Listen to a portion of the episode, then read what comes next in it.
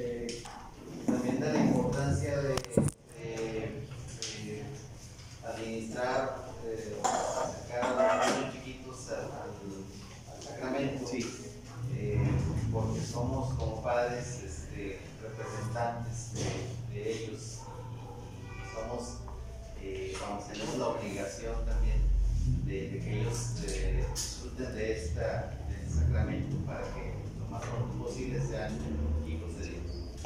¿Alguien se acuerda, si miran en su hogar, cómo se llama esto, e, este sentido cristiano, humano, de bautizar a los párvulos? Eh, a esa edad, es decir, Era la ley de la pertenencia. Híjole, no, ahí sí ya se les, cayó, se les cayó el evento. ¿De qué? De la solidaridad. Esto, esto es clave, ¿eh? es la ley de la solidaridad. Hasta, hasta con un protestante tú le avientas esa y ya quedaste bien, porque es un, es un término técnico, es un término, digamos, un poco más sofisticado que no todo el mundo usa, porque obviamente se entiende, pero la palabra lo expresa muy bien, ley de la solidaridad, es decir, yo me solidarizo con aquel que le di vida, ¿sí?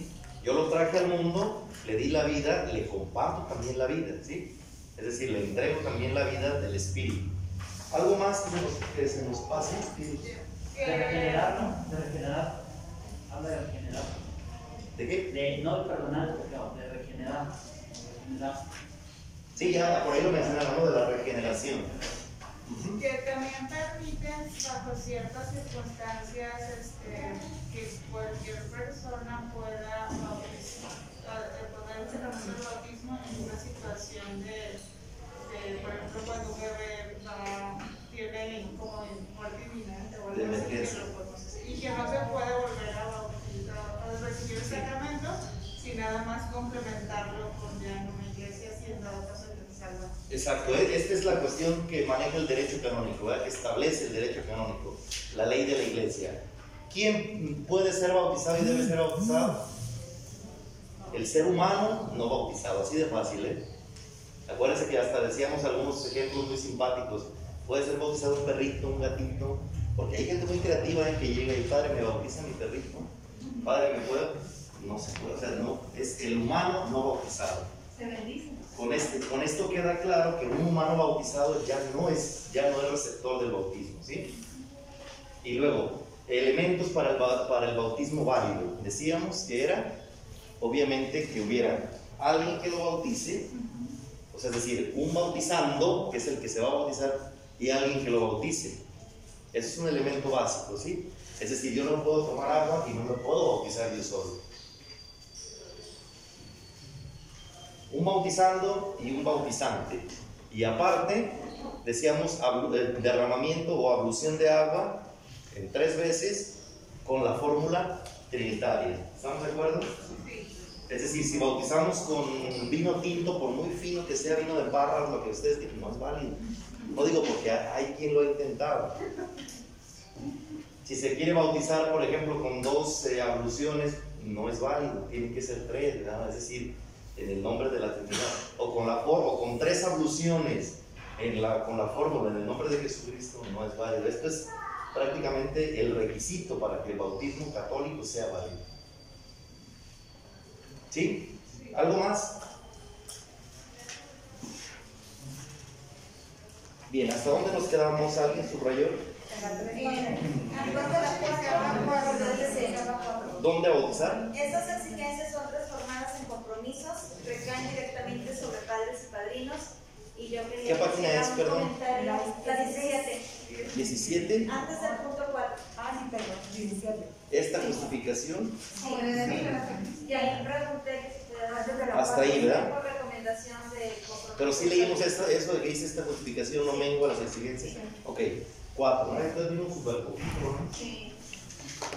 Ampliamos mucho. Bien. Adelante, pues entonces el punto que no es cuatro, es el sí, sí, cuatro. Sobre el sacramento del bautismo. Primera, eh, y se abre a manera de pregunta. ¿Cuándo bautizar a un niño? Esa es una pregunta buenísima. Parece sencilla, parece de catequesis, de parroquia, pero es algo mucho, muy profundo. Dice, ante todo se debe estar muy atento al estado de salud del niño Así los nacidos prematuramente en la medida de lo posible deben ser bautizados el, eh, el mismo día de su nacimiento, para que no sean privados del sacramento. Hermanos, si, si, si es tradición, por ejemplo, se está tan arraigado que se, que se ponga el nombre del santo del día, obedece a esto. Dijo mi amiga la persona, "Ah, les tengo noticias, o sea, es, es, es por esto, porque se bautizaba el mismo día. Sí, porque obedecía a que en el momento en que se nacía se procedía al bautismo. Antes obviamente no había tanta, digamos, burocracia parroquial de ir a sacar la ficha, de ir a pagar el, de ir a contratar el... Antes se procedía de esta forma y antes les estoy hablando, pues no sé, piénsenlo, a principios, no sé, de 1900, la mayoría, si ustedes se fijan, sus padres o nuestros abuelos, casi todos ellos cuentan historias así, ¿no? Es decir, nací hoy, hoy mismo me bautizaron. Y por eso llevo el nombre de Natividad, ¿verdad? Por ejemplo. Por eso son nombres así como extraños. eh, porque obedecía eso, a que se bautizaba el mismo día. Se tenía esta conciencia pues marcada. Bien, dice ahí, es necesario que entre el nacimiento y el bautismo haya el tiempo suficiente para iniciar a los padres y preparar la celebración adecuada. Pregunta del millón, los que son catequistas, aquí veo aquí por aquí, Bollita. ¿Podría venir al catecismo del bautismo una persona embarazada? O sea, es decir, alguien que esté embarazada y que se va a aliviar en tres meses, ¿podría participar de la catequesis para el bautismo? La pregunta es para los adecuados, ¿verdad? No, no, no, para todos. No, nada más, la quise evidenciar, pero no, no es cierto. La pregunta es para todos. ¿Podría alguien participar? Pues si no está bien por su salud, ni la del bebé, ni el parto prematuro. No, me refiero a cuestiones de, de, de orden parroquial. ¿Podría alguien participar eh, embarazado? O sea, la pareja que está embarazado podría asistir a esto. Como preparación No, no. bautizo.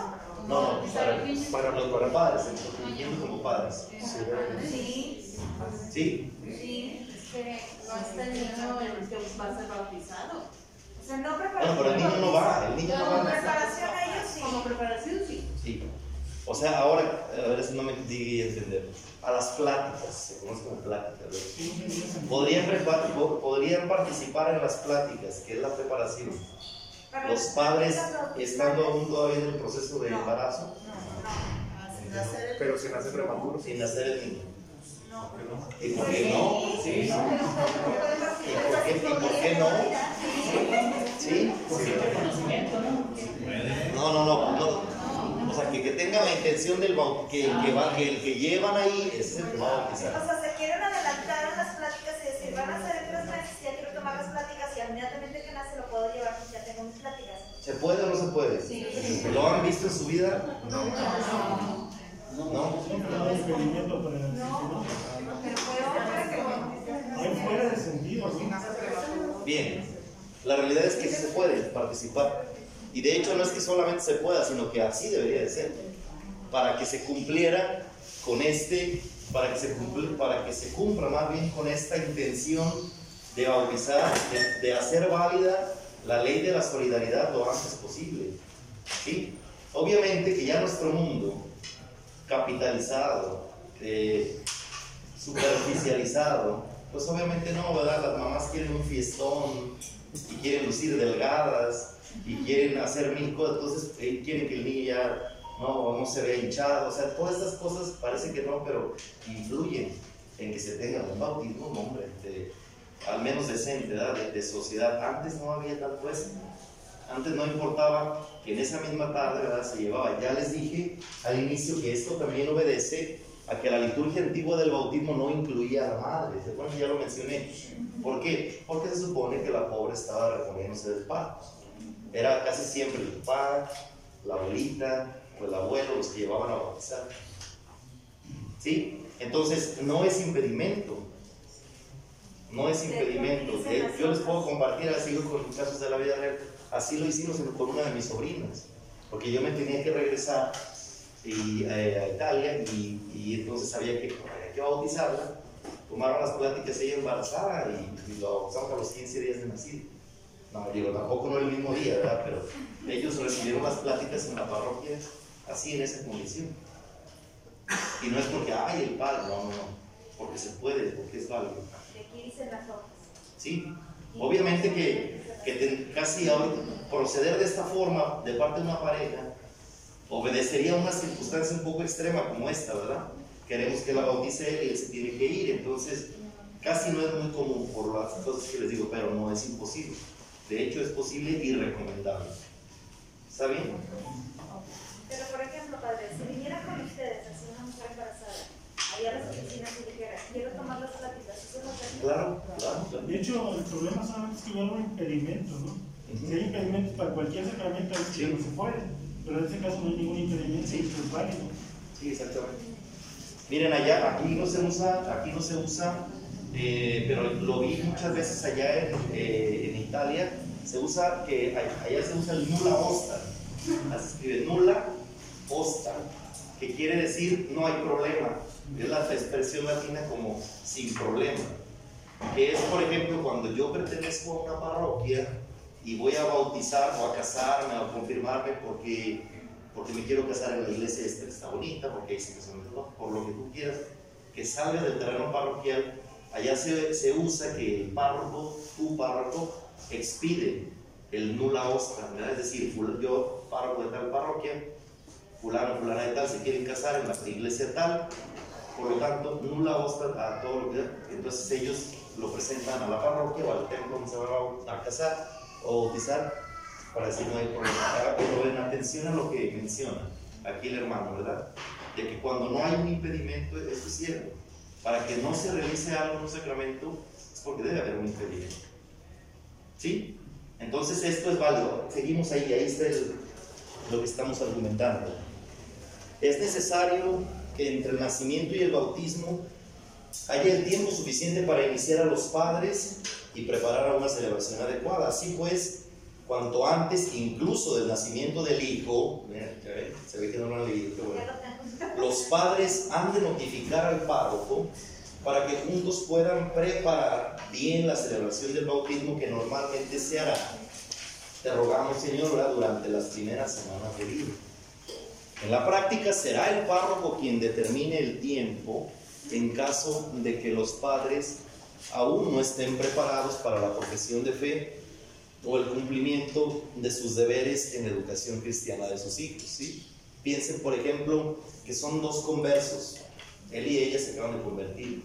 Andaban en el protestantismo y se convierten. Entonces, si el párroco, ya tuvieron a su hijo, lo quieren bautizar, a lo mejor ellos ya se bautizaron, pero si el párroco sabe, los conoce y no los ve suficientemente preparados en la fe, a ellos dos les puede decir, espérense, ¿sí? espérense un tiempo, que eso es lo que debemos de, hacer, ¿verdad? Ahora lo que vi es la problemática que está en San Juan de la Vaquería, una de las comunidades que atendemos, que la tradición, la santa tradición es que se confirmen los niños el 24 de junio, el día de San Juan, que es la fiesta. Y dicen los catequistas, pues ayer me estaban diciendo, pues es que no están preparados. La pandemia, el internet, no todos tuvieron acceso y por una u otra cosa les faltan contenido, los vemos todavía muy verdes.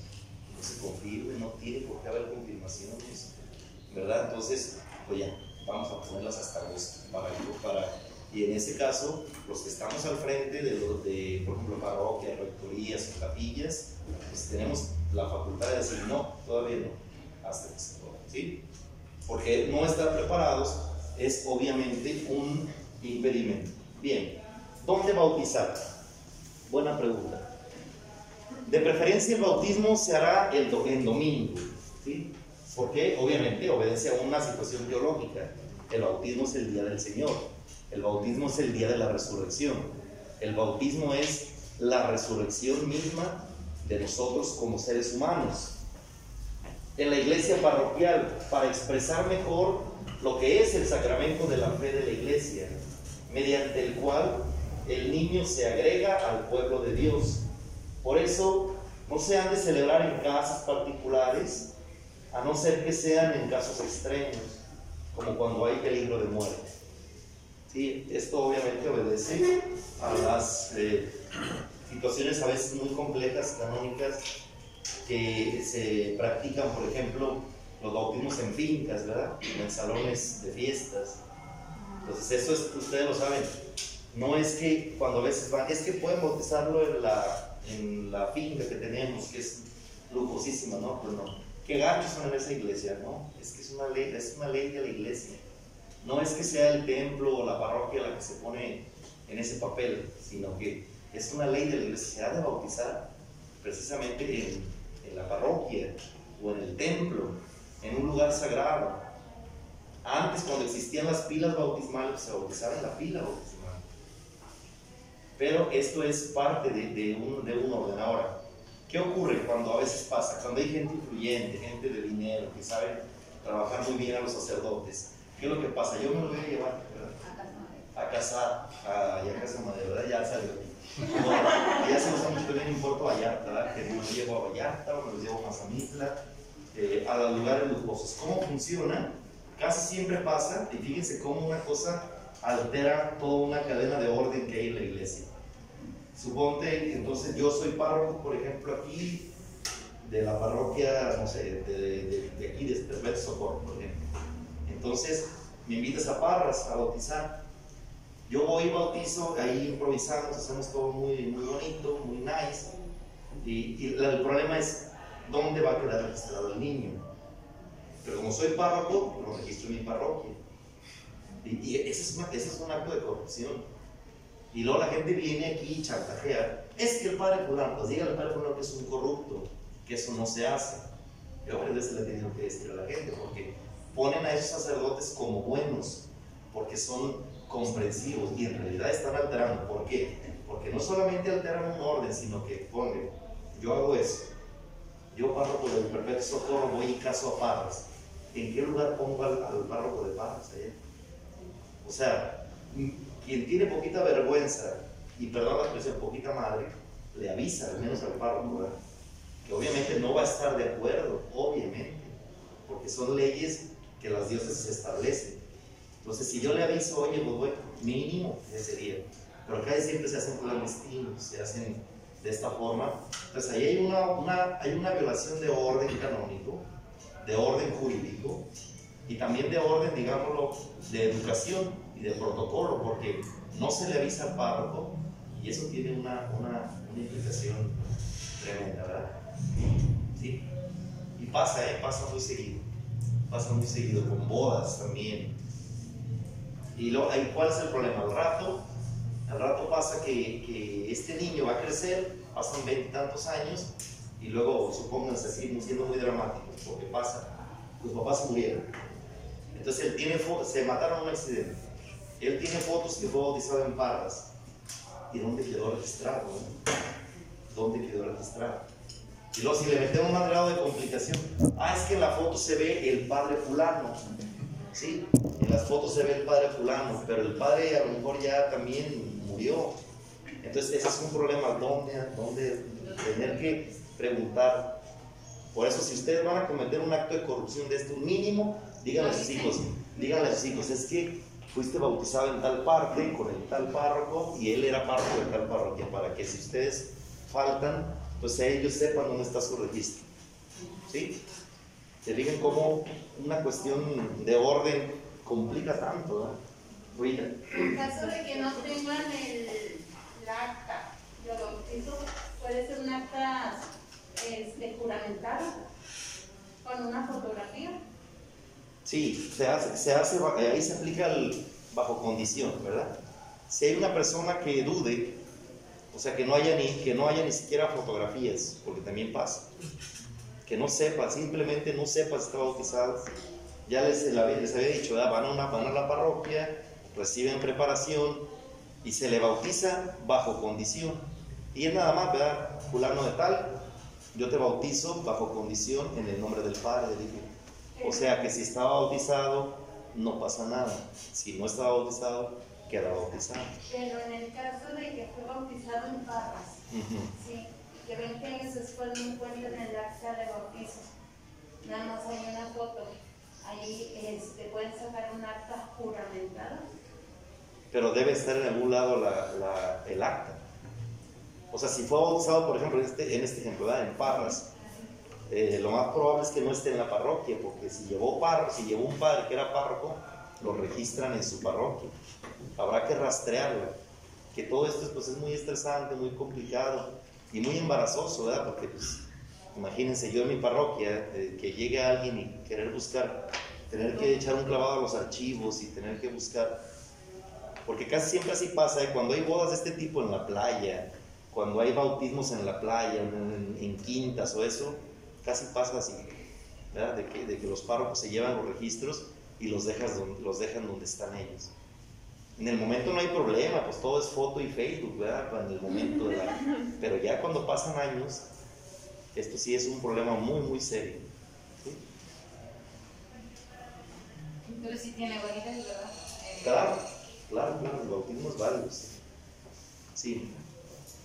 Bien, ahorita vamos a ver la diferencia entre válido y ilícito. Participar de la celebración. El nuevo rito de bautismo, la función de los padres es más importante que la de los padrinos. ¿sí? Los padres deben prepararse para la celebración, por lo que deberán documentarse o recibir charlas sobre esto. Mediante esta preparación aprenderán mejor lo que deben hacer durante la celebración. Por eso se recomienda que las catequesis prebautismales no solamente sea sobre el bautismo en cuanto a su importancia, sino que sepan también un poco de cómo, cómo actuar ¿sí? en, en el, en el- en el momento de la celebración, para que no estén ahí solamente pues como, como si no supieran, ¿verdad? Para que todos puedan participar atentamente en la celebración. Conviene que durante la liturgia de la palabra los niños permanezcan en un lugar, perdón, un lugar, ¿eh? ahí, separado de la asamblea, de manera que las madres y las madrinas puedan participar de la liturgia de la palabra. En pocas y sencillas palabras, si ustedes son servidores, si ustedes tienen influencia también con los párrocos, ¿verdad? A la hora de que están ahí, no es necesario que estén los niños que van a bautizar. En realidad, el único momento necesario que esté el niño es en el momento del bautismo. ¿Sí? En el momento en que le van a hacer los ritos, de ahí para allá no tiene por qué estar ahí chillando y dando lata. O sea, es que vamos diciéndolo claramente, hay, hay parroquias muy bien organizadas que tienen ya sus, Guardería. sus guarderías, ¿verdad? Tienen sus catequistas que, o tienen ahí la, sacristana que les diga, sálgase por favor señora, no delata. Y, y eso es muy loable porque en realidad solamente si participan de la misa, solo en el momento del bautismo lo puedes tener en un momento. ¿Sí? De verdad es terrible estar bautizando con un chiquillero ahí llorando. Horrible, es horrible. Y más que las mamás no hagan nada. Yo estoy en contra de las mamás que no hacen nada ahí cuando, cuando están los chiquillos ahí chillando. Dice, ojalá no se caiga, no se caiga, ¿verdad? Dice, pero, y a veces pasan accidentes. Entonces, eh, y luego dicen, ah, es que los padres no tienen hijos. Pues si así ustedes quieren que queramos tenerlos. Pues no. Perdón, ya me estoy soltando. Pero, oye, lo dije, ah, pensé que lo estaba pensando. Dice, bueno, entonces esta, esta medida, esta medida será oportuna, sobre todo cuando haya niños para recibir el sacramento, ¿sí? En el caso del bautismo. Eh, rito del bautismo, ahora sí, compete al padre y a la madre, acompañados de los padrinos, presentar al niño a la iglesia por el eh, para el bautismo. A la hora indicada, el celebrante saluda especialmente a padre y padrinos, a quien expresa su alegría de ser eh, su hijo un don de Dios. Sigue después el diálogo inicial con el que los padres piden el bautismo para el hijo. Luego de una pequeña catequesis se concluye haciendo la señal de la cruz en la frente. Esto ocurre siempre a la entrada, ¿sí? En la puerta. Después al momento viene la liturgia de la palabra, y estamos hablando de la misa, que ilustra sobre el plan salvífico de Dios. Esta parte concluye también con la homilía, la oración de los fieles y la unción prebautismal. Después, las personas se dirigen en procesión al bautisterio, si lo hay, a no ser que esté situado a la vista de todos. En este caso, los padres y padrinos se acercan a él. Al llegar a la fuente, el celebrante proclama la oración de acción de gracias sobre el agua, donde se recuerda y se pone de relieve el significado del agua en la historia de la salvación. Enseguida el celebrante invita a los padres y padrinos a renunciar al pecado y a profesar después la fe en Jesucristo. Sigue el bautismo. El celebrante derrama agua por tres veces diciendo la fórmula bautismal. Fulano, yo te bautizo en el nombre del Padre y del Hijo y del Espíritu Santo. ¿Sí? Bien. Después viene la unción con el Santo Crisma, que es una unción post, eh, post, eh, bautismal, o sea, después del bautismo, que significa el sacerdocio real del bautizado, ¿sí? Y también que significa el sacerdocio real del bautizado y la agregación al pueblo de Dios.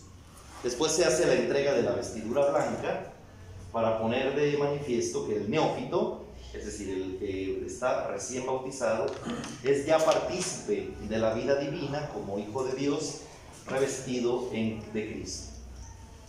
Después el celebrante presenta el cirio pascual y un familiar, de preferencia la madre, enciende su vela, enciende la vela de este. Este gesto, ya saben, representa a Cristo resucitado, que es luz del mundo. Además simboliza el cuidado que se deberá tener para mantener viva esa luz, que es la fe. Posteriormente, el celebrante toca con el pulgar los oídos y la boca del niño, que este rito se llama el fetá. Ahorita lo vamos a explicar más a detalle. Para suplicar que durante su vida pueda escuchar y proclamar la palabra de Dios. Concluye con la oración del Padre Nuestro. Por último, el celebrante bendice a las madres con sus hijos, que esta es la novedad, ¿verdad? Que yo les decía, que incluye el nuevo rito del bautismo, es decir, darle participación a la madre, una bendición especial, después a los padres y enseguida a todos los presentes. Esto es hasta aquí la parte teórica del bautismo. Pregunta, duda, hasta aquí. ¿Está establece? Abre, sí. Eh, hay una ausencia de los, de los padres, pueden ser los abuelos. Ausencia. Si fuera ausencia, como. ause- Ausencia que, que la mamá se lo dejó así, los abandonó y el Sí. papá no sabe. Sí, sí. O sea, eso es, eso es también una buena observación, ¿eh? No, no son necesarios los papás para el bautismo. Este, en caso de que los papás, bueno, que sucedió en este caso, los papás se hicieron este, protestantes, nace el niño y los abuelos se preocuparon este, por bautizarlo. A la madre no le importaba si lo bautizaban o no lo bautizaban. Sí, porque si lo hubiera importado dice que no, no se bautiza.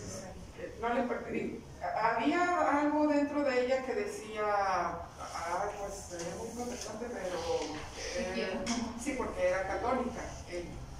Este, y lo dejó así como que "Ay, hagan lo que quieran, ¿no? Este, pero en este caso los abuelos pues decidieron que no porque dijeron necesitamos la autorización pues, de sus padres. Tenían la de la madre, pero la del padre pues un definitivo, ¿no? Entonces se lo querían llevar a escondidas, por decirlo de alguna manera, para bautizarlo así. Es- y al final ya no, ya no lo bautizaron, pero eh, pudieron haberlo hecho. Sí. Se necesita que haya el consentimiento de los dos, ¿no? de los dos. Sí. Y en este caso pudieron los abuelos llevarse al niño a bautizar. Sí. Se necesita el que haya el consentimiento. Porque donde uno diga que no, o los dos, no se puede bautizar.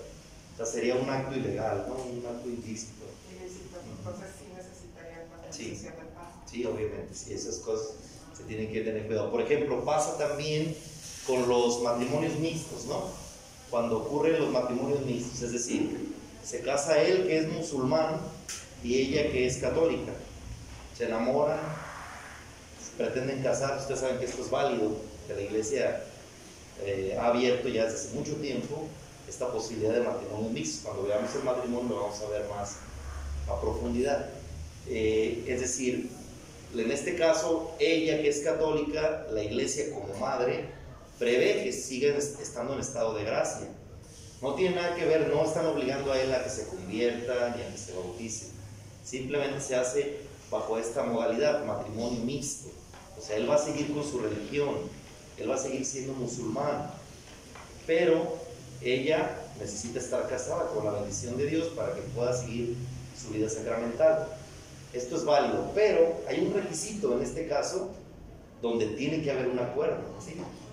Donde tiene que haber un acuerdo. Y este acuerdo es que en este caso él esté o haya dado el, el, el plachet o el, digamos, el permiso de que los hijos vengan bautizados en la iglesia.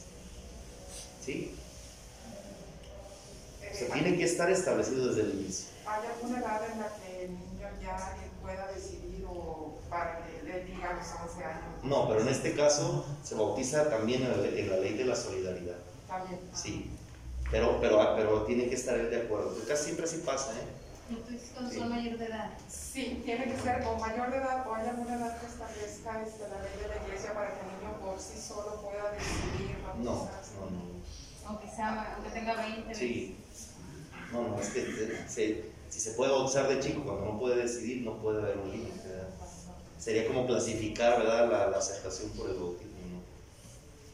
yo al menos tengo una amiga que, está en la, que estuvimos en la preparatoria y ahora ella se fue a Estados Unidos y ella encontró a... Pero ahí en el caso de él, él es, él es ateo. O sea, bueno, no es ateo, es... Pues no sé, no sé, pues es gringo, o sea, es así como... No sé cómo definirlo. Es que, es que no cree nada, o sea, es que no sabe ni que...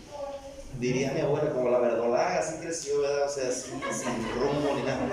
O sea, no le da igual, pero tampoco es católico ni nada. Se conocieron, se, se enamoraron y se pusieron a vivir juntos. Ella ya traía dos hijos, ¿verdad? Eh, y entonces eh, ella se quiere casar porque pues, su mamá es la que cuida la, la capilla en el rancho, ¿verdad? Y, y, ella, pues, y allá está muy arraigada esa situación. Entonces le dice, cásate, cásate. Eh, anduvimos viendo su proceso y el caso de él, pues ni siquiera tiene que firmar algo, ni siquiera porque no tiene una religión, no está bautizado en nada. Pero no está, de- no está en desacuerdo, o sea, él ahora para el proceso del matrimonio, que es válido, ¿verdad? Es válido porque al final de cuentas, hagan de cuenta que la iglesia como madre dice, pues a mí me importas tú, ¿verdad? Porque tú eres hija y eres bautizada, el otro pues ahí se hace bola, ¿verdad? O sea, esa es su, su, su vida, ¿sí? E- Ella dice que pretende acercarlo y convertirlo y, bautizarlo, pero va, va para largo.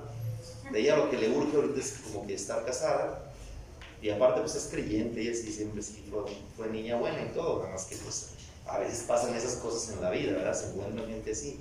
Y, y, y el proceso era ese, o sea, él, él, mm, está de acuerdo, que él no tiene bautismo, pero está de acuerdo en que lo bauticen. Y de hecho, ahora en noviembre él bauticé a, a su niño, ¿verdad? Y él así, ni, ni le disgusta ni le, ni le gusta, sea, pero está de acuerdo, porque ese es un requisito, porque él no teniendo religión, no siendo católico, pues si se, si se opusiera, sí hubiera un, un problema. Entonces ahí él no se opone y ya se bautizó el niño. y ya todo. Había mencionado que en caso de emergencia se podría bautizar Sí. este, a un niño. Eh, ¿Hay algún rango eh, que se establezca en algún lugar de personas que por rango ellos tienen que bautizar si se encuentran en ese momento de peligro? Por ejemplo, en un lugar donde haya médicos, enfermeras, etcétera. Este, hay un rango de que no, el que tiene que hacerlo de preferencia que sea tal persona, No, antes no. de otras o este, No, ¿qué dijimos en la otra clase? ¿Se acuerdan? Cualquiera puede bautizar, ¿verdad? Sí. Inclusive un no bautizado, lo dijimos, ¿verdad? Sí, una Inclusive un no bautizado, sí. Sí, y, y- inclusive un no bautizado puede bautizar. ¿sí? Solo lo que sí es bautizarse, solo no, ya, ya lo dijimos ahora. Parece muy sencillo, pero tiene sus, sus, sus suspicacias, ¿verdad? Tiene que ser una persona, y aquí no importa que esté capacitado o no, ¿verdad? Basta solamente que derrame agua y en nombre del Padre. Ah, Ocurre, o sea, ocurre con enfermeras, ocurre con, con eh, traileros, ¿verdad? Que yo he casos que han pasado en la carretera que no están bautizados, o, ¿verdad? Entonces sí, sí, sí, sí, sí ocurre. Bien, ¿algo más hasta aquí?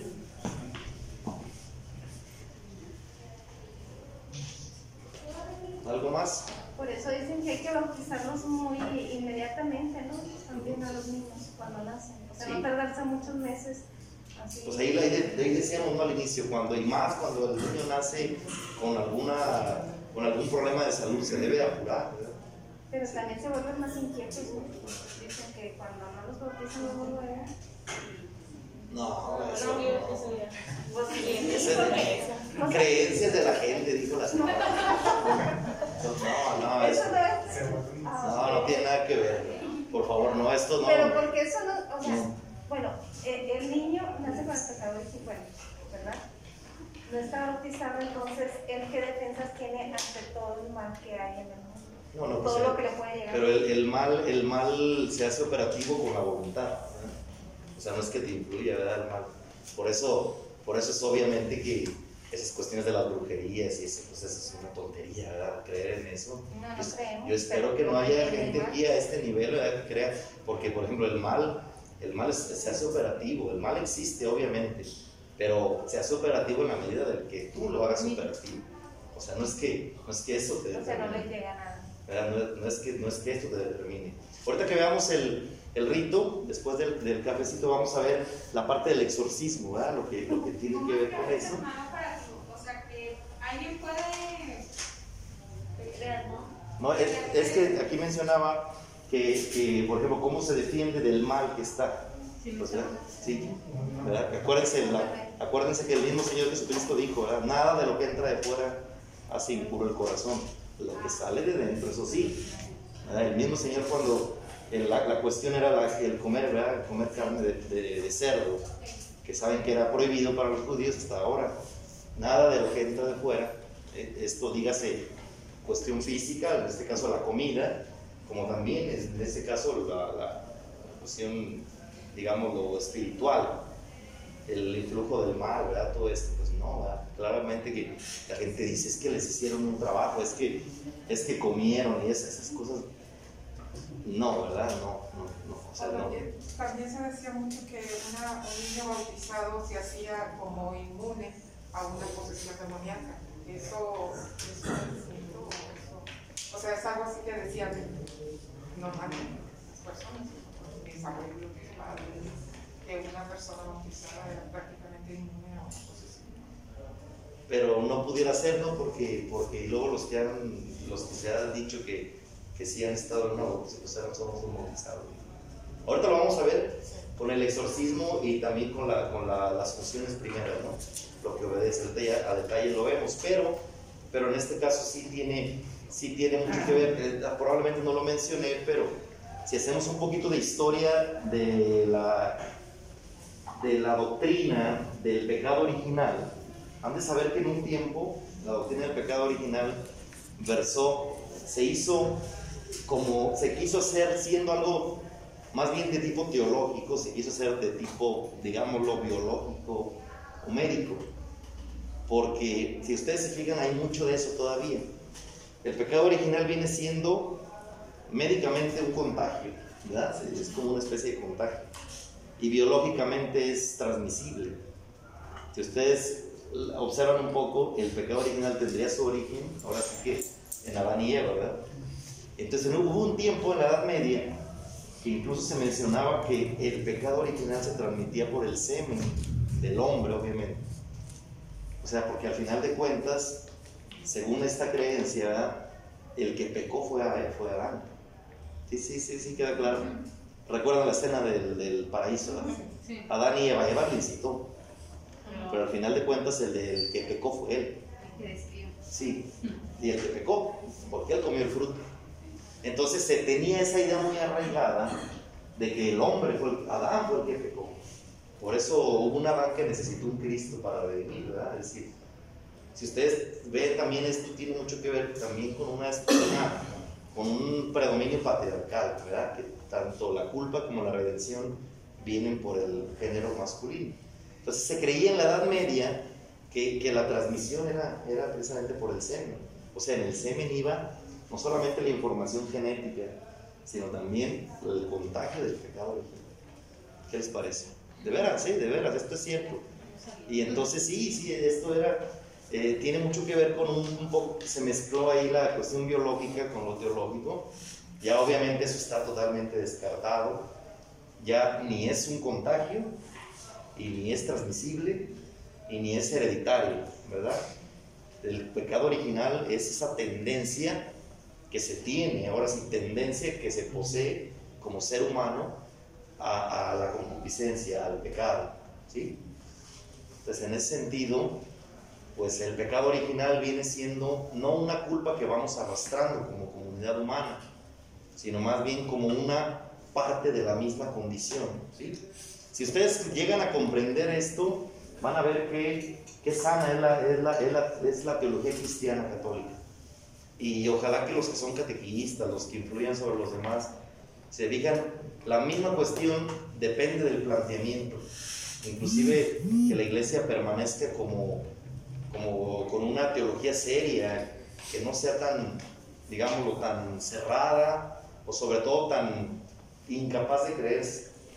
No es muy agradable, ¿verdad? Ya, ya lo veíamos, porque ahorita como se piensa y como piensa la raza joven, dicen, yo por qué tengo que pagar un pecado que yo no cometí? ¿Y yo por qué tengo que arrastrar la culpa de otro? La misma Biblia lo dice, la misma escritura, en los profetas hablan de eso. ¿Se acuerdan los símbolos que utilizan? Dice, nuestros padres comieron las uvas, nosotros sufrimos la dentera. La dentera era esta enfermedad que daba en los, en los dientes y en las encías, ¿verdad? Cuando se comía uvas que no debían ser comidas. No sé, yo no conozco mucho de esto, pero se sabe que hay uvas que no están ni para comerse ni en su tiempo. Y entonces cuando alguien comía eso, aunque es muy deleitoso, no era muy placentero, después venía esta enfermedad, ¿verdad? Que se hinchaban las, las, eh, las encías y se sensibilizaban los dientes como una especie de, de destemplanza. Y, entonces era inmediato, obviamente quien comía lo padecía, ¿sí? Pero en, los profetas, creo que es en Isaías, es donde se habla. De, esto, porque se creía que el pecado se heredaba, era generacional. Por eso ellos mismos decían, nosotros comimos las nuestros. Eh, nuestros padres comieron las uvas, nosotros sufrimos la dentera. El mismo Señor, ¿verdad? ¿Se acuerdan cuando aquel, ¿quién le llevan? Era un el paralítico, ¿no? Y preguntan, ¿quién pecó en su casa? ¿Recuerdan? Pues no pecó nadie, ni él, ni nadie. O sea, no podemos echar la culpa. ¿A a qué vuelvo con esto? El pecado original no es ni hereditario ni transmisible, ni sobre todo generacional, sino es una condición propia del ser humano. Es decir, el ser humano que nace, nace con esa, con esa tendencia, ¿verdad? Que viene mitigada ciertamente y viene, viene digámoslo, protegida con el, con, con- ahora sí que con el bautismo, más no eliminada. Porque entonces si el bautismo fuera una eliminación completa de la tendencia al pecado original, pues seríamos como ángeles, ¿verdad? Entonces la condición humana quedaría totalmente abolida, sería una comunidad de ángeles. Ay, disculpa que se me pregunta. Sí, no, no, está bien, está bien. Entonces, cuando, cuando nosotros este, decimos eh, que nuestra Madre Santísima este, fue sin pecado concebida, estamos manifestando que ella, nuestra Madre, no tenía una tendencia al pecado, o sea, ella no no tenía esa condición a, a pecar. Sí, sí la tenía. Híjole, el, el tema de la Inmaculada es apasionante. Y estás hablando con un franciscano. ¿eh? Sabían que los padres tenemos, tenemos un, teníamos un voto, ¿verdad? un cuarto voto. Pobreza, castidad, obediencia y defensa a la Inmaculada. ¿verdad? No, pero eh, buena pregunta. Eh, Esto es porque el dogma de la Inmaculada, hermanos, aunque ha costado tanto trabajo, tantas años en la iglesia, según yo, y se los digo ahora sí que como, como filósofo, ¿sí? en grado de, de filosofía, de poder dar algún argumento, es el, es el dogma más humano que puede haber. O sea, es el dogma más profundo, porque es, es sencillo. La, la- nuestra Madre, la Virgen Santísima, nace, digo, más bien, fue concebida, y en el momento en que fue concebida, fue liberada por los poderes de Cristo. ¿sí? Entonces, ese fue el problema. Lo platico así rápidamente, porque esto es para que también lo, lo- sepan ustedes. En un momento, por eso es que el dogma fue proclamado hasta 1800, porque, bueno, ya los frailes desde el siglo XIV lo defendían, tiene su origen en el mismo Francisco de Asís. Entonces, la Virgen no fue concebida del pecado original. En ese tiempo, en ese tiempo, predominaba un principio de Aristóteles, filósofo griego, ¿sí? El principio de la universalidad. Es decir, por ejemplo, un- una cuestión universal es que, es que, por ejemplo, el ser humano o es hombre o es mujer, ¿sí? ¿Estamos claros con esto? Digo, no quiero hablar, por ejemplo, los transgéneros, esa es otra cuestión ya digamos, lo posterior. Otra cuestión universal es que, por ejemplo, eh, el hombre tiende a la belleza. Hasta la persona más ruda y más desparpajada de este mundo sabe contemplar y tiende a ver la belleza. Es decir, y no hay excepción, todos. Universal significa todos. Entonces, predominando tanto Aristóteles que ha influido en todo el mundo de Occidente, es decir, Europa y toda América, se creía esto. Entonces decían, no pueden proclamar que la Virgen María es limpia de pecado, porque de toda la humanidad, si uno no lo tiene, entonces no hay un principio universal. ¿Me están siguiendo hasta aquí? Sí. O sea, uno quita lo universal. Ahí es la excepción. Sí, por eso es que grandes santos. Santo Tomás de Aquino, o sea, el mismísimo San Bernardo de Claraval, que es el apóstol de la Virgen, dice, no es inmaculada, no es inmaculada, no, puede, no pudo haber nacido sin el pecado original. Llegó hasta después, hasta 1300 y tantos, ¿verdad? Fray Juan Duns Escoto, fraile, ¿verdad? ahora beato, que fue el que, el que libró la cuestión, y la cuestión fue muy filosófica y muy teológica, y obviamente con la raíz en la Biblia. ¿Cuál es la cuestión? Que dice, es que no es que ella haya sido preservada del pecado original, porque lo que importa aquí, la universalidad, no es, no es que todos tengan la tendencia al pecado, sino que todos han sido redimidos por Cristo. ¿Vamos hasta aquí bien? Todos han sido redimidos por Cristo. Su sangre ha lavado a todos, independientemente de los que no lo acepten. Entonces, aquí la cuestión es, la Virgen no es que haya nacido, eh, si, si ella no nació con el pecado original, entonces no la salvó Jesucristo. Es decir, la redención de Cristo, su sangre lavó a todos. Decir que ella no lo tiene, es decir, que no la, es decir, que no, val, no es válida para todos. ¿sí? Hay un principio universal de redención de Jesucristo. Ahora, ¿cuál es la solución que dio este frailecito, Fray Juan Dulce Escoto? Dijo, no es que no haya sido, que ella, no esté, que ella esté libre del pecado original, no fue que no, que no le alcance la redención de Cristo, sino al contrario, cuando es concebida en ese momento, ¿verdad? Cristo la salva y entonces hace operativa su salvación, pero sin ser contaminada del pecado. Y viene el ejemplo clásico y muy sencillo, y con esto les va a caer el 20. Va tu madre caminando, a lo mejor es débil, no ve bien, y está un charco donde está profundo y, y hay lodo. Tú sabes que se va a caer y que se va, se va a hacer daño. Entonces, lo que hizo Cristo fue como si tú con tu madre lo hicieras, ¿verdad? La tomas del brazo y la ayudas a pasar. Es decir, la libras, pero tú la libras. ¿Estamos de acuerdo hasta ahí? O sea, Jesús nuestro Señor, aquí lo interesante es, lo, lo, lo profundo es cómo el valor de la sangre de Cristo es eterno. Y eterno no quiere decir posterior al tiempo, sino también antes del tiempo. Es decir, el evento de la cruz de Cristo, que es la salvación de nosotros, ¿sí? Sus méritos, porque obviamente aquí ocurrió, si jugamos un poquito con los años, en el año 33, la Virgen María, ¿verdad? Lo coincide, por ejemplo, en el año cero. La Virgen María nace 15 años, digamos 15, 15 años antes. ¿Sí? Entonces, eh, en este momento en que ella es concebida, porque en el momento en que aparece Nuestra Señora la Virgen María en el seno de Ana, su madre, Santa Ana, ¿sí? en ese momento de la concepción, ahí en ese momento, Cristo, nuestro Señor, aún no nacido, aún no encarnado, pero sí en el proyecto de la mente de Dios, ya está con los méritos de su, de su muerte y su cruz, librando a una persona antes en el tiempo. Entonces, eternidad no es solamente hacia acá, sino también eternidad es antes.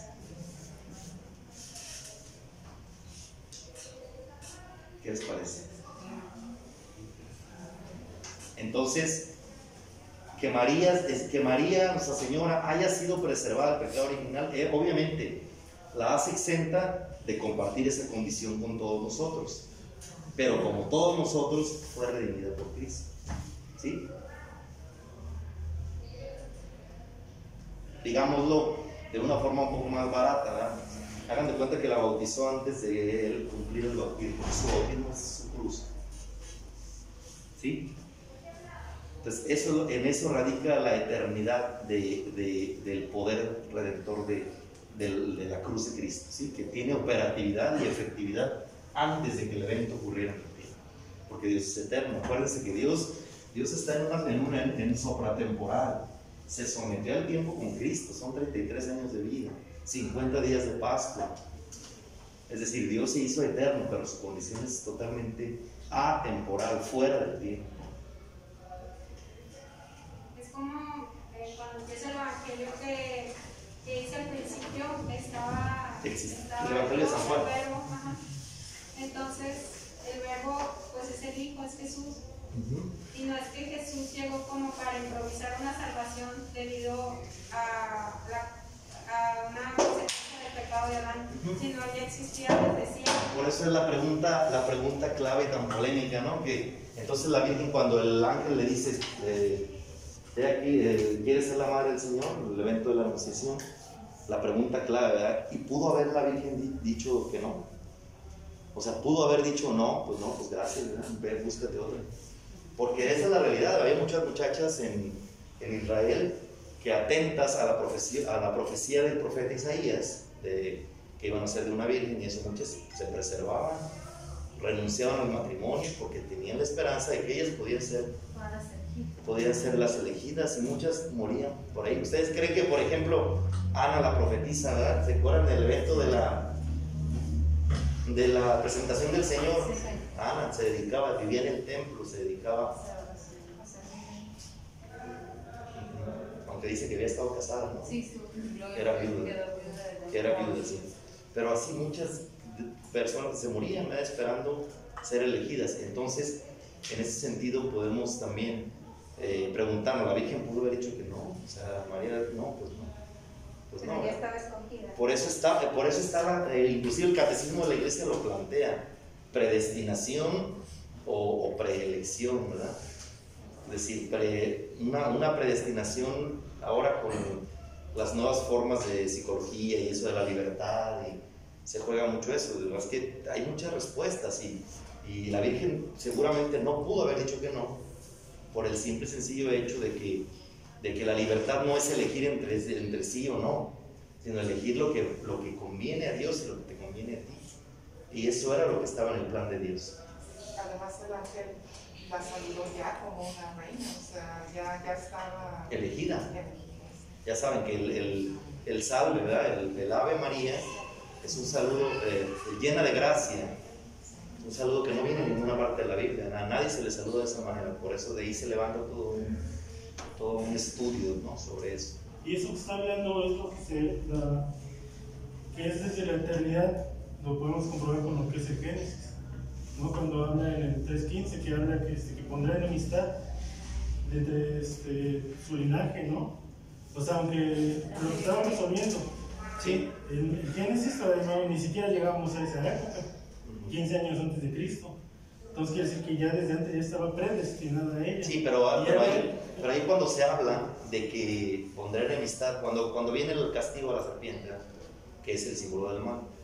Eh, cuando, cuando Dios dice, "Ah, pondré enemistad contigo y con, entre la descendencia de la mujer y, y tú, ¿verdad? O sea, la serpiente, pero no es que se refiera a María. Pero es la prefiguración. No, no, no, si nos vamos así a un serio estudio serio y profundo, no. El hablar de una mujer, ¿verdad? Enemistad, eh, perdón, de la descendencia de la mujer es son nosotros, ¿verdad? Toda la descendencia.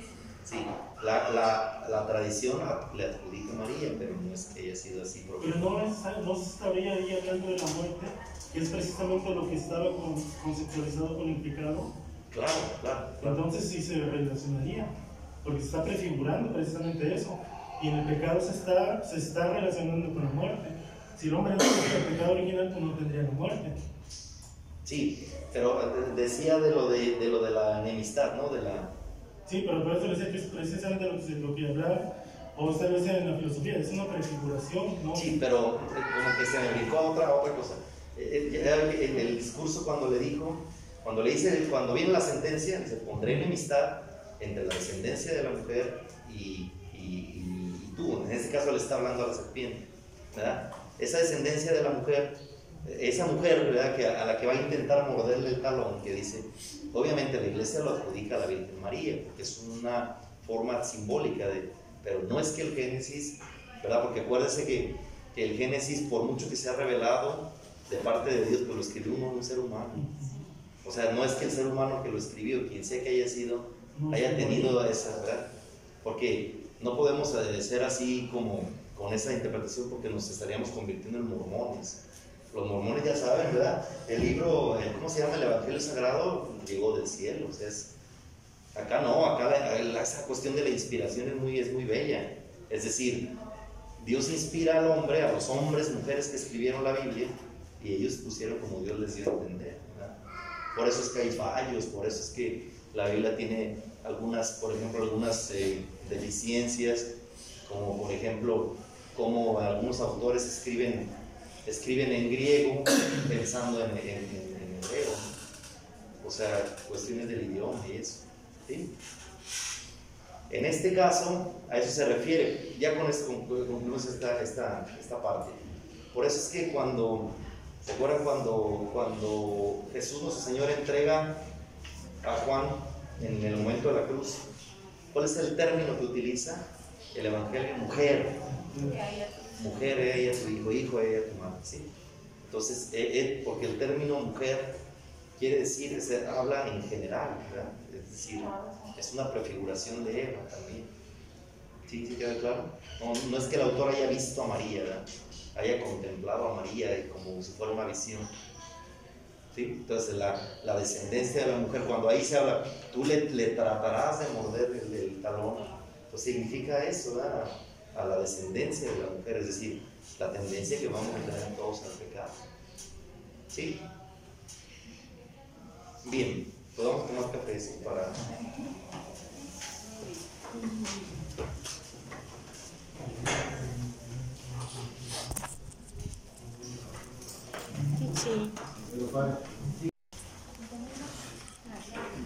Les presento entonces, este es, este es el ritual, ¿sí?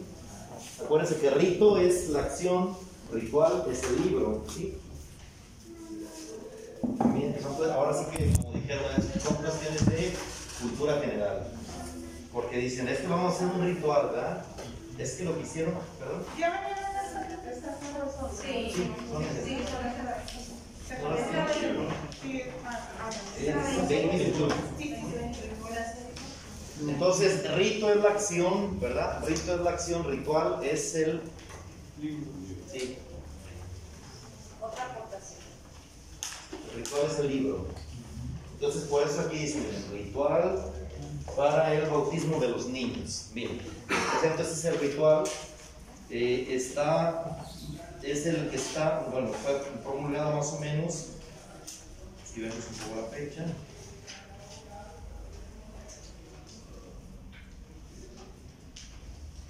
Se dispuso que se usara a partir de 1969. ¿sí? prácticamente inmediatamente que terminó el concilio, con ya los nuevos aportes que trae. Muchos ya no fueron bautizados con este rito, lo siento, ¿ah? no se crean. Yo sí, todavía, gracias a Dios. Bien, entonces el, el rito, bueno, consiste, trae varios formularios, trae bautismo para un solo niño, bautismo para un grupo numeroso de niños, eh, y obviamente trae partes de lecturas, también trae algunos apartados del Evangelio y algunos cantos. Ese ya es algo más, más, digamos, profundo. Ahora, ¿cómo empieza el rito de, em, de inicio, digámoslo, para el bautismo? Dice el rito de acogida, aquí se expresa la voluntad de los padres y padrinos y la intención de la iglesia para celebrar el bautismo. Obviamente viene hecho, viene durante mm, una cosa que se me pasó a decirles. ¿eh? Este esquema es sin la misa. ¿sí? Sepan lo que eh, los, rito- los ritos de todos los sacramentos son para sin la misa. ¿sí? Son para estar fuera de la misa. Acá nosotros, digo, la iglesia, sobre todo en, en Occidente, en el rito latino, todo se ha metido dentro de la misa. ¿Por qué? Por cuestiones pastorales. Pero el rito, tanto, la, tanto el bautismo como la confirmación,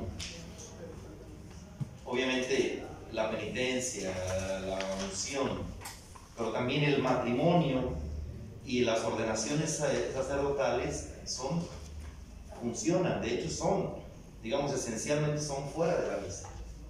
¿Sí? Es un principio básico. Fíjense, por ejemplo, eh, en la iglesia anglicana, si han visto alguna boda, la última boda, ¿no? ¿Quién fue?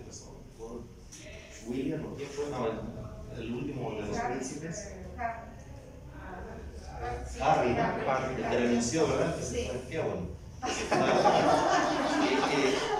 Que- se desquite.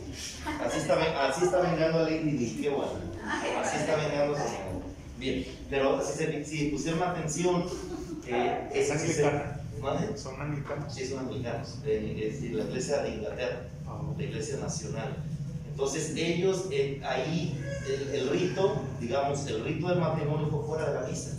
Si ustedes se fijan, el obispo, ahí se la figura más destacada, es el, es el obispo de, de Canterbury, que es el, como el principal, como el papa de ellos, y casi siempre por derecho él, él casa o él celebra los sacramentos de, los, de la familia real. Y si se fijaron, él iba vestido, sí, los ornamentos de la misa, llevaba una capa pluvial. ¿Por qué? Porque la boda se realiza fuera de la misa. Esto de que sea dentro de la misa es, es una cuestión de nosotros católicos y sobre todo de acá de, de Occidente, Europa y América. ¿Sí? Bien, pero el rito funciona así. De hecho, nosotros aquí los sábados a las 11 los bautismos se hacen sin, sin la misa. ¿eh? Ahora, ahora se ha implementado en las parroquias que se haga así, que se pongan, aunque haya, aunque haya domingos a las 12 del día o a la, a la hora que sea, que se establezca, aunque sea un sábado ¿verdad? o un domingo, de puros bautismos sin la misa, también para ir formando en ese sentido al pueblo. Bien, Sí, entonces, se- sí se realizaba así, ¿no, padre? Antes, yo recuerdo, sí, sin la misa. sin la misa.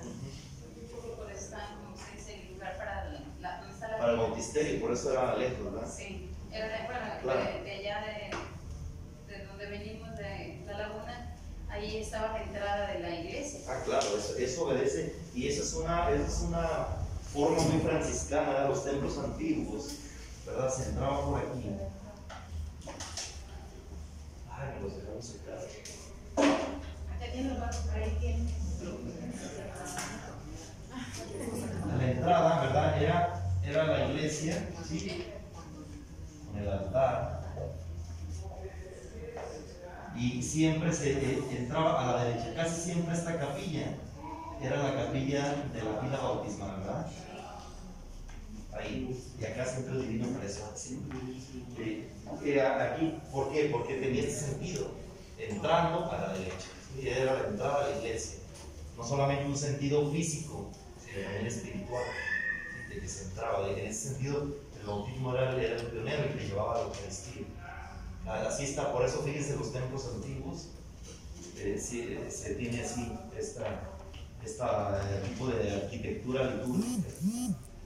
Padre, pero es opcional de que sea para, o sea, si hay bautismos así, por ejemplo, ¿no? niños dentro de la misa. Entonces, estaba la misa, no fue solamente de accesibilidad, o sea, de bautismo. Ah, no, no, sí. sí, O sea, eso sí. No, es que, es que más bien que, que sea fuera de la misa es extraordinario.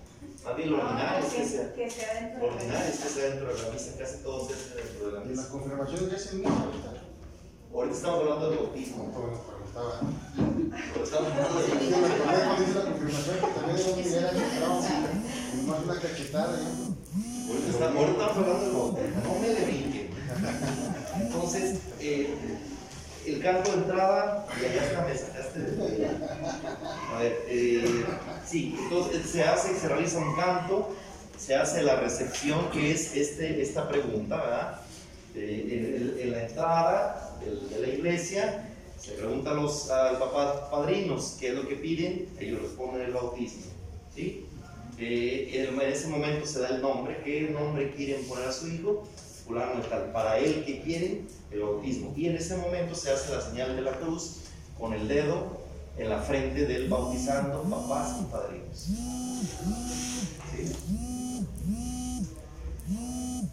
Tengo una duda, padre. Hay hombres que la iglesia no permita a- que, que digan no, o sea, que, que en realidad la iglesia le está permitiendo que los niños se llamen así o así. Sí, eh, esto es una pregunta. ¿Habrá un catálogo de nombres que sean permitidos, recomendados o prohibidos?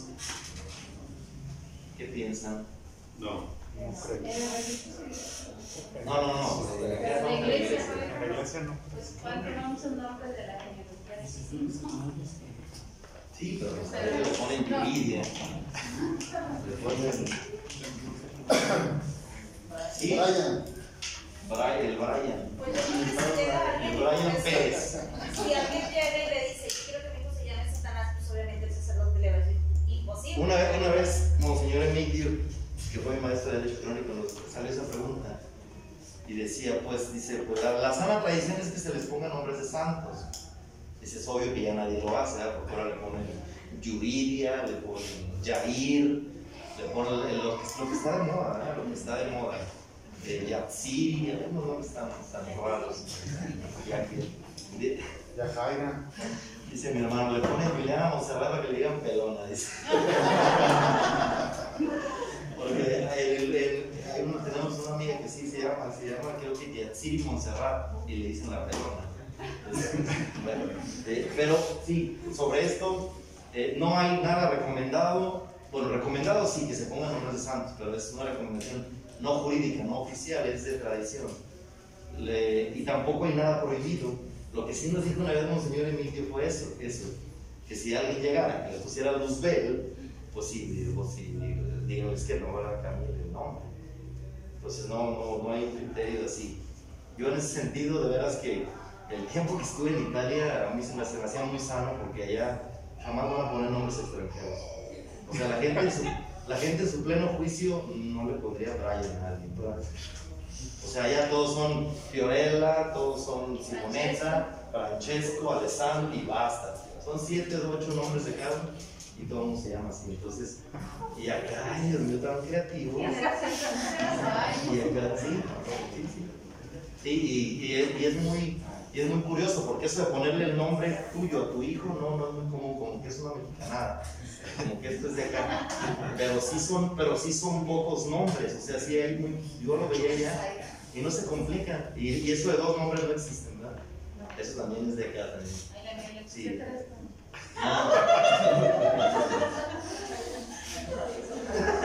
Y luego para firmar así en el registro, ¿verdad? No, eh, sí, allá nos echan mucha carrilla por eso. Yo, yo soy José Daniel y es un nombre breve. Y nos decían, a ustedes que se ponen tantos nombres. Y, y luego porque no existe el segundo apellido tampoco. Allá solamente, allá es solo un nombre y una apellido. Entonces, sí, entonces eh, eh, no hay una, hay una recomendación, ¿verdad? Pero yo sí veía muy sano y todavía siguen usando esos nombres, ¿verdad? Benedetto, Liberata o Libre. Pero así que les pongan algo, algo así, no. No, y menos, y menos en otra lengua, ¿verdad? Y acá, ya ven, acá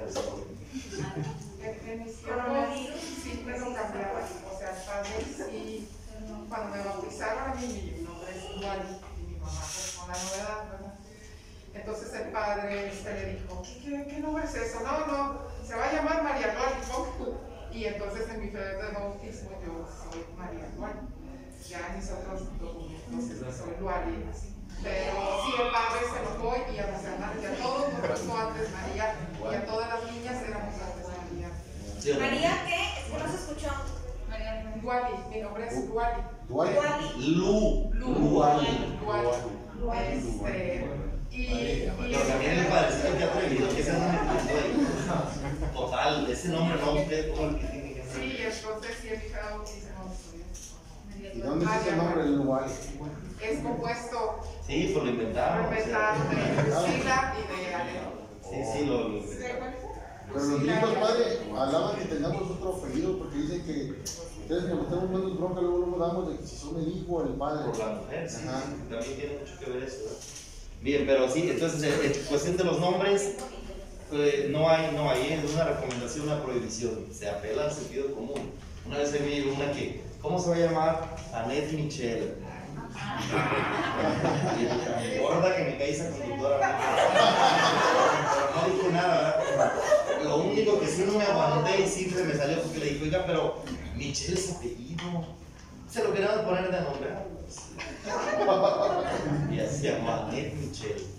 No, respétense, por favor. Eh, eh, pero bueno, no hay, no hay criterio, ¿verdad? no hay que decir nada. Yo, yo no, no le pondría nombre ahí, pero, pero sí, ese, es- ese es el criterio. Bien. Y luego este es el diálogo, el interrogatorio para la evidencia soy el signo de la cruz. Y luego se procede a ingresar a la iglesia. El ingreso a la iglesia, recuerden que tiene todo un significado, que el niño vaya en los brazos de los papás y padrinos, obedece precisamente a una plastificación de la ley de la solidaridad. Ellos lo están llevando a la iglesia, ellos están poniéndole el nombre, ellos están transmitiendo lo que se supone que ellos están convencidos, que es el caso de esto, de ser partícipes de la vida de la iglesia. Después viene la celebración de la palabra. ¿Alguien me lee por favor ahí lo que dice en? La celebración de la palabra de Dios se ordena a que antes de realizar el sacramento se avive la fe de los padres y padrinos y de todos los presentes y se ruegue en la oración común por el fruto del sacramento. Bien, ahí ven pues las lecturas bíblicas, se hace la homilía, oración de los fieles, invocación de los santos, las letanías. Aquí vienen los ritos preparatorios, ahí está, oración de exorcismo. Hay una oración de exorcismo, sí, Antes, antes, antes, antes. Porque es una o varias lecturas. una o varias lecturas. Pero ¿quién toma decisión? ¿El sacerdote? ¿No hay una situación especial? No, no, no, no, no, se hace una lectura, un salmo y, y el evangelio. Cuando hay mucha presión no se hace solamente el evangelio, ¿verdad? Por eso esa elección. Bien, la oración de exorcismo. Obviamente estamos tan contaminados de Hollywood que entendemos que exorcismo es sacar demonios. No, exorcismo también en el lenguaje, en el lenguaje litúrgico y también bíblico es eh, mm, una especie de corteza o, como podríamos decir, como armadura contra las acechanzas del mal. Acechanzas del mal no queremos decir demonios, sino las acechanzas de las que hablábamos, la concupiscencia, ¿sí? Porque somos tan fantasiosos que escuchamos las acechanzas del mal y ya estamos imaginando perros negros y... Por favor, respétense. ¿sí? Eh, eh, cuando hablamos de acechanzas del mal es la tendencia, ¿sí? La tendencia que nos viene de fuera y obviamente la tendencia que nos nace de dentro. Ese es, para eso hace el exorcismo. De hecho, así se, en la oración, así se dice, ¿verdad? Es que te pedimos que este niño, cuando ya esté bautizado, sea liberado del, de- del mal. Bien, y luego después viene la unción prebautismal, que es con el óleo de los catecúmenos. La próxima clase les traigo los óleos para que los eh, contemplemos. El óleo de los catecúmenos es esta unción que va en el pecho. Fíjense bien, estos dos ritos, tanto la oración de exorcismo como la unción prebautismal, obedece a una situación muy, muy, muy arraigada históricamente en la iglesia. Cuando el bautismo se daba con el catecumenado preparatorio, se preparaban hasta casi un año, ¿verdad? Los catecúmenos. Cuando llegaba el tiempo de cuaresma, que se avecinaba, se ave- avecinaba ya la Pascua para el bautismo, se comenzaban a dar estos ritos. Cada domingo venía el catecúmeno y le hacían ex- oración de exorcismo. Y luego ya pasaba otro domingo y se les hacía esa unción, que esa unción quiere ser como una especie de preparación. La unción prebautismal tiene esta función, ¿sí? Es como cuando a los niños ¿verdad? Los, los ponemos bajo o algo para, en sentido preparatorio, no curativo. Sí, esta unción por eso obedece. Antes era pues un poco más, digamos, más visible. Ahora ya se ha reducido solamente a poner un poco en el pecho. Pero por eso es preparatorio, porque está antes del bautismo. ¿sí? Y luego viene la liturgia del sacramento. Es la bendición del agua, la invocación de Dios, la renuncia a Satanás y la profesión de fe que la hacen obviamente los padres, padrinos, en el nombre del niño, y el bautismo, ya lo dijimos, derramamiento de agua y inmersión tres veces con la fórmula trinitaria. Después del bautismo, obviamente el niño o la niña ya están bautizados. Vienen ritos ilustrativos que son ahora sí que posteriores al bautismo. La unción post, es decir, posterior al bautismo, que es en la cabeza del niño y con el santo crisma. ¿Sí? Esta unción obedece también a una circunstancia histórica mucho más arraigada que va desde el, inclusive desde el judaísmo. El judaísmo se a los profetas, a los sacerdotes. ¿Recuerdan el salmo ese que dice que derramaban sobre Aarón? ¿Se acuerdan? Que derramaban todo un cuerno lleno de aceite en la cabeza y dicen que era tan abundante que escurría por las barbas de Aarón. Acuérdense ese salmo que dice Qué contentos. Ayer lo dijimos, ¿no? En la hora santa, don Pedro y doña Jesús. En la hora santa de, por la tierra, ¿no? Ahí decía que qué bello es los hermanos convivir. Y ahí menciona, ¿no? Que es como, que es tan bello y tan sagrado que significa como, la, como el aceite que escurre de la barba de Aaron. Es decir, era abundante, no era como ahora, que nada más. Era abundante en la cabeza. Estas características del crisma, pues ya lo saben, son muy perfumados, eh, muy eh, denso, significa obviamente la acción del espíritu y el perfume, obviamente, la, el perfume de la perfección cristiana. Después la entrega de la vestidura blanca, que esto ya se ha limitado solamente a mencionarlo, porque aquí no se usa que ya, que ya van vestidos, llegan ya, vienen ya de blanco, ¿verdad? Llegan vestidos, demasiado vestidos de blanco con los robones, ¿verdad? Que son la causa de que chillen los robones. Entonces se debe, en el rito real se debe, o sea, antes de que usted llegue vestido de blanco, se debería de dar Sí, sí.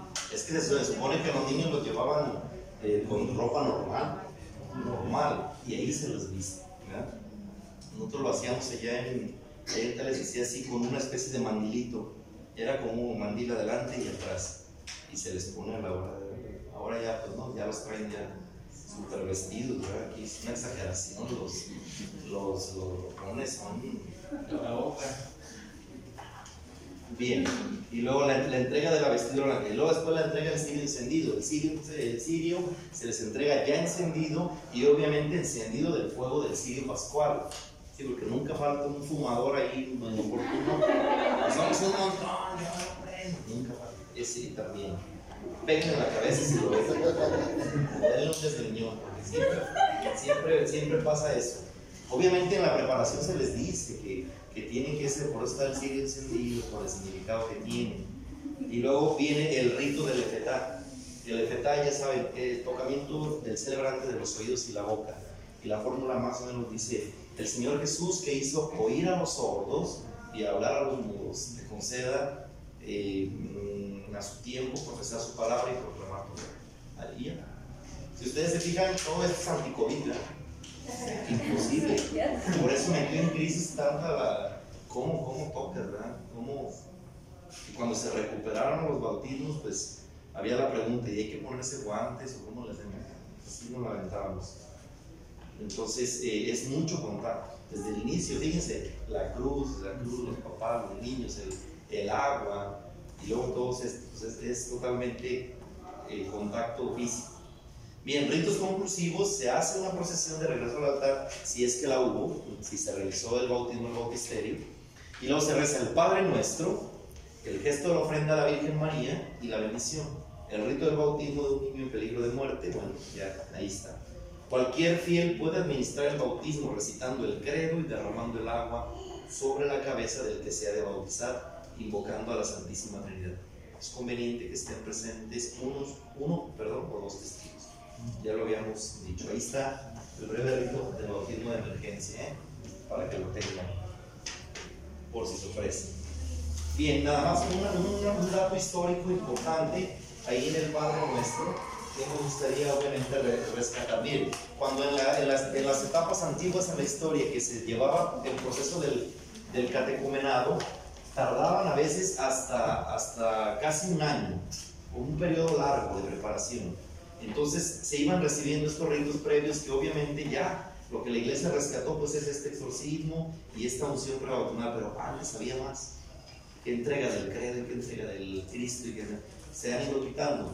Y obviamente cada semana los iban recibiendo. Ahora, lo interesante es que los catecúmenos entraban a participar de la misa, a recibir los signos y llegaba un momento, todo antes del Padre Nuestro, que se los retiraban, es decir, los sacaban. ¿Por qué? Porque no podían todavía participar de eso. Hasta después del bautismo, ahora sí podían entrar y poder decir ¿verdad? el Padre Nuestro. ¿Por qué? Porque el bautismo ya los ha hecho hijos y tienen todo el derecho de decir ahora sí que Abba con el influjo del Espíritu Santo. Eso es lo que pasa, por ejemplo, ahora con adultos que podrían no estar bautizados. A lo mejor hay, una, hay muchos adultos que no están bautizados que desde pequeños aprendieron el Padre Nuestro, ¿verdad? Como dijo este, el, el dijo, como un chip que nos metieron aquí, nadie sabe, pero todos sabemos el Padre Nuestro. Todos sabemos el Padre Nuestro, pero lo pusieron aquí. Entonces, sí, que pasara así, sí, pero uno, uno bautizado que reza el Padre Nuestro, lo dice, pero, pero ahora sí que las palabras no tienen esa conexión espiritual. No es, no es por porque no está ni, ni movido por el Espíritu Santo y que por el bautismo no, no es todavía hijo de Dios. ¿Estamos de acuerdo? Una vez bautizado, ya posee el Espíritu que lo hace clamar Abba, que significa Padre, y también, obviamente, que tiene todo el derecho, todas las de la ley de llamarlo Padre. ¿Sí? Bien. En cuanto a los padrinos, este, eh, ¿cuál sería, digamos, el, ideal de, los padrinos? Eh, nos hablan de que deben ser, este, eh, deben acompañar al, al deben ser este, practicantes de la fe católica. Eh, mm, esto es, es lo ideal, es, lo que yo me refiero. Sí, pues que sean modelo, ¿verdad? Que sean ejemplo. Por eso de, de esta situación espiritual obedece pues que estén casados, que, pues, que sean practicantes. ¿sí? El, origen, el origen del padrinazgo, mm, nadie sabe de dónde viene, obviamente no tiene base bíblica, no es que esté en la Biblia, y muchos han tratado de investigar de dónde viene. Yo, mi teoría, si la quieren, si la quieren que se la transmite, es que yo creo que el primero que podemos reconocer así como un padrino, como tal, y lo vemos en la figura de San Agustín de Hipona, ¿verdad? Con San Ambrosio. Porque yo creo que ya por el siglo, más o menos el siglo V, que fue el siglo que vivió San Agustín, ya saben la historia de San Agustín, ¿verdad? Siendo pelagiano, siendo hereje, bueno, hereje en el sentido que buscaba la verdad, buscaba la, la ciencia, todo en los libros, buscaba el Dios desconocido en los libros, no obstante las lágrimas de Mónica, su madre, él eh, mm, encuentra que su corazón no tenía paz, no tenía esa respuesta. Y después sale de Tagaste, de su natal Tagaste en, en África, y se desplaza a Roma, porque él soñaba con encontrar en Roma la, la idea de, de- de- de- del ambiente académico, de la gente un poco más culta, y él quería en ese ambiente de cultura, porque él lo reconoce, si leen las confesiones, él dice ¿verdad? que todos en su religión le parecían ignorantes, eran gente totalmente tonta. Inclusive los líderes que los manejaban eran gente totalmente ignorante. Sale a Roma, llega y, se desilusiona de Roma, porque no encuentra lo que él buscaba, no encuentra lo que él quería y se desplaza hasta el norte de Italia, hasta Milán. Y en Milán encuentra a San Ambrosio, obispo de ahí, de esa, de esa- de esa iglesia. Y Ambrosio, ¿verdad? Predica, San Agustín confiesa en sus confesiones, dice, me llamaba la atención cómo predicaba, no lo que predicaba. La manera de moverse, la manera de hablar, el- eh, la, la- la fuerza, la potencia con la que lo decía. Dijo, pero po- poco a poco reconocí que me iba interesando lo que le estaba hablando. Y así fue como él, en un momento, se dejó cautivar por lo que Ambrosio decía y después él quiere hacerse católico. Ahora, ¿por qué les platico toda esta historia? Porque entonces va a recibir el bautismo de manos de, San Ambrosio, de manos de Ambrosio obispo, y eh, él, comienza en las confesiones a describirlo como su padre. Él comienza a decir que Ambrosio es para él un padre, que lo ha engendrado a la fe, que lo ha parido a la fe. Entonces, y, y la figura de Ambrosio ahí a un lado de él en el bautismo, como que creo que de ahí podría haber venido la inspiración de, de lo que significa el padrinazgo en la iglesia, que obedece prácticamente a la sacramentalidad, o sea, en la práctica de los sacramentos. Yo creo que Ambrosio, sin duda alguna, es el primero, que es el modelo de- del padrino. ¿Por qué? Porque él lo hizo nacer a la fe. Porque él, por él nació. Porque padrino viene de la palabra padre. Es como un segundo, es como un segundo padre. Y aparte San Agustín dice que Patricio, su padre, lo engendró a la vida. Ambrosio lo engendró a la fe. Y dice, y de esta yo prefiero la, la vida de la fe. Entonces yo creo que en esta historia, en este pasaje, se puede encontrar el origen ¿verdad? del padrinazo. Lo va, esta admiración, por, por lo tanto, Ambrosio es un modelo, es un, es un ejemplo para nosotros. ¿sí? Pero en cuestión de la responsabilidad espiritual, Padre, porque sabemos que como papás, pues tenemos una gran responsabilidad y el día de nuestro momento de morir vamos a dar cuenta de nuestros hijos. Pero cuando somos padrinos, es inquietud. ¿Qué tanto vamos a dar cuenta de esas personas que adquirimos el compromiso y cuando tú quisieras guiarlos y pues también tienes que respetar cómo nos están formando los papás Sí. y no puedes imponer o simplemente te dicen hasta aquí y Pues si te supondría- escogí porque estabas ahí que sí, pero no quiero que los que- padrinos son más te importantes que los papás, ¿verdad? Yo ejemplo, digo que es algo cultural, o sea, un padrino debe ser mucho más importante. Miren, es tan, es tan importante el papel del padrino para que la gente sepa escogerlo, que por eso han surgido varias cosas en el, varias historietas, ¿no? En el colectivo popular. Por ejemplo, mi abuela dice que, que cuando nos muramos, en el cielo dice, los únicos que se van a conocer son a sus padrinos. ¿no? No sé por qué lo diga, pero a mí me... Y yo siempre le digo, platícame eso. Y ella dice que chica le enseñaron a ella en la iglesia que cuando lleguemos al cielo nadie se va a conocer, nada más vas a conocer a tus padrinos. O sea, yo entiendo, haciendo hermenéutica, eso que dice mi abuela, que es, es el sentido del padrino, ¿sí? La importancia es tan fuerte que trasciende el límite del cielo la. Es una historia, es una, una cosa fantástica, pero expresa el sentido de la importancia, ¿verdad? Ustedes ven que hay partes en México que al padrino se le adora la mano, ¿no? Es decir, adorar la mano es besar por esto mismo. Y, la- y los papás a veces, es su padrino, bésenle la mano, ¿no? Eh, por este sentido tan, tan profundo, ¿sí? Que hay. Eh, por eso el padrino tiene que dar también dinero, por favor.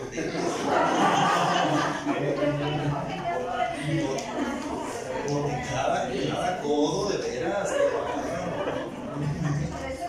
Yo les puedo decir, por ejemplo, en el caso de mis padrinos de bautismo, ejemplares. eh, han, han estado en todos los momentos importantes de mi ordenación, ¿verdad? Estuvieron y es un- una gran bendición eh, tenerlos. Y bueno, ojalá que ahora que ustedes transmitan estos contenidos, pues hacer hincapié en esto, ¿verdad?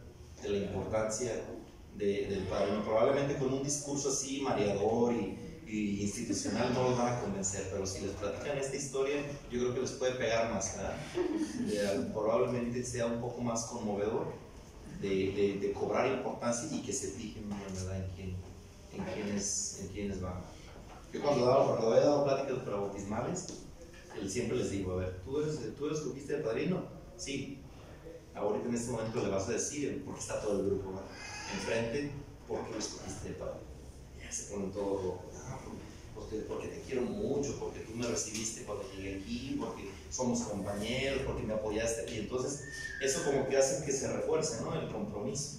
Porque al final de cuentas ya los eligieron, tampoco es que les vas a cambiar la, la ¿cómo se dice? La, la opción que ellos tienen. Pero sí lo que podemos hacer es reforzarlo. O sea, si alguien trae por ahí que te lo quieres hacer compadre porque traes un negocio y el dinero lo amarran bien, bueno, Dios, Dios se vale de cualquier cosa, ¿no? Ahora toca a ustedes catequistas ahí reforzarlo, o sea, que eso que los está uniendo, que es algo muy superficial, muy plástico, se convierta en un lazo espiritual bien. Pues ahora díganse o háganse y, y ahí con, con los contenidos que podamos transmitirles, hacerles eh, hincapié en esta importancia, ¿sí? Las pláticas deben tomarlas papás y padrinos. Sí. Los dos. Sí, sí. Ya cada, ya cada parroquia tiene sus políticas. ¿Qué dos pláticas? ¿Qué tres Por pláticas? ejemplo, a mí me ha tocado estar este, como madrina en, en donde se hace el ritual, bueno, y ahí mismo entre la misa se hacen, como las pláticas o la preparación. Mm, me ha tocado estar. Sí. También es válido, o sea, Sí. o sea, que no, lo- no nos citan antes para tomar pláticas, Pues sí, ya cada, cada, cada parroquia hay templos más así, más express. Hay otros que lo hacen más, en las parroquias es más delicado, más de días, a veces de estas semanas. Para todo tipo de clientes. Sí, porque me tocó bautizar, primera comunión y Como anécdota, padre, a mí me tocó convencer una vez a una familia, son, eran tres, tres hombres, ya, muy humildes, muy humildes, ya, y, y la mamá los había dejado los niños, cuatro niños, tres, eh, dos niños y dos, dos mujeres. Pero yo los convencí por el lado que tú dijiste, porque ya tenían uno 13 años, el otro ah, 12, no 11, 9, 7 y 7, 6 o 5, la niña más chiquita. Y yo les decía, porque le dije al padre que están cuatro niños han bautizado, pero lo, lo al padre Manuel. Y me decían, pero escoge unos padrinos que una familia, pues yo, yo ¿verdad? Y yo conocí al, al, al papá de ellos por lo mismo, porque andábamos en el relajo nomás. Y lo convencí del modo que dijiste, estos niños son muy inquietos a lo mejor porque les. Porque ellos no, ellos no, no estaban- odiaban a los sacerdotes, los tres hombres, ¿eh? no querían saber nada de la iglesia. Y fue del modo que me les metí, me les metí, les los padrinos. Querían que fuera yo el padrino, pero dije, no, pues estás viendo, no, No, ¿qué ni tiempo les les has voy a dado, dar? les has dado. Una, una familia. No, qué bueno que no te Bueno, ya concluimos, pues, eh, nos vemos la próxima semana. Ya lo saben, mañana por primera vez, ¿verdad? yo creo que sin temor a presumir, ¿verdad? la primera, por primera vez en la diócesis de Saltillo se van a instituir lectores, ¿verdad? es una cosa totalmente nueva y eh, están todos invitados a las 8 de la noche, ya es la víspera de, de Pentecostés, ahí estaremos. Y después, los que se quieran quedar, tenemos la vigilia para eh, hacer un momento de alabanza, así bien chanti, ¿verdad? va a estar muy bien, va a estar bien. Va a venir un ministerio y se va, se va- ya el ministerio va a cantar ya desde la misa. Entonces están todos invitados. Es un, acuérdense que aunque son 12 los que los van, los que se van a instituir lectores, pues es una, es un acontecimiento de todos, de la iglesia, porque al final de cuentas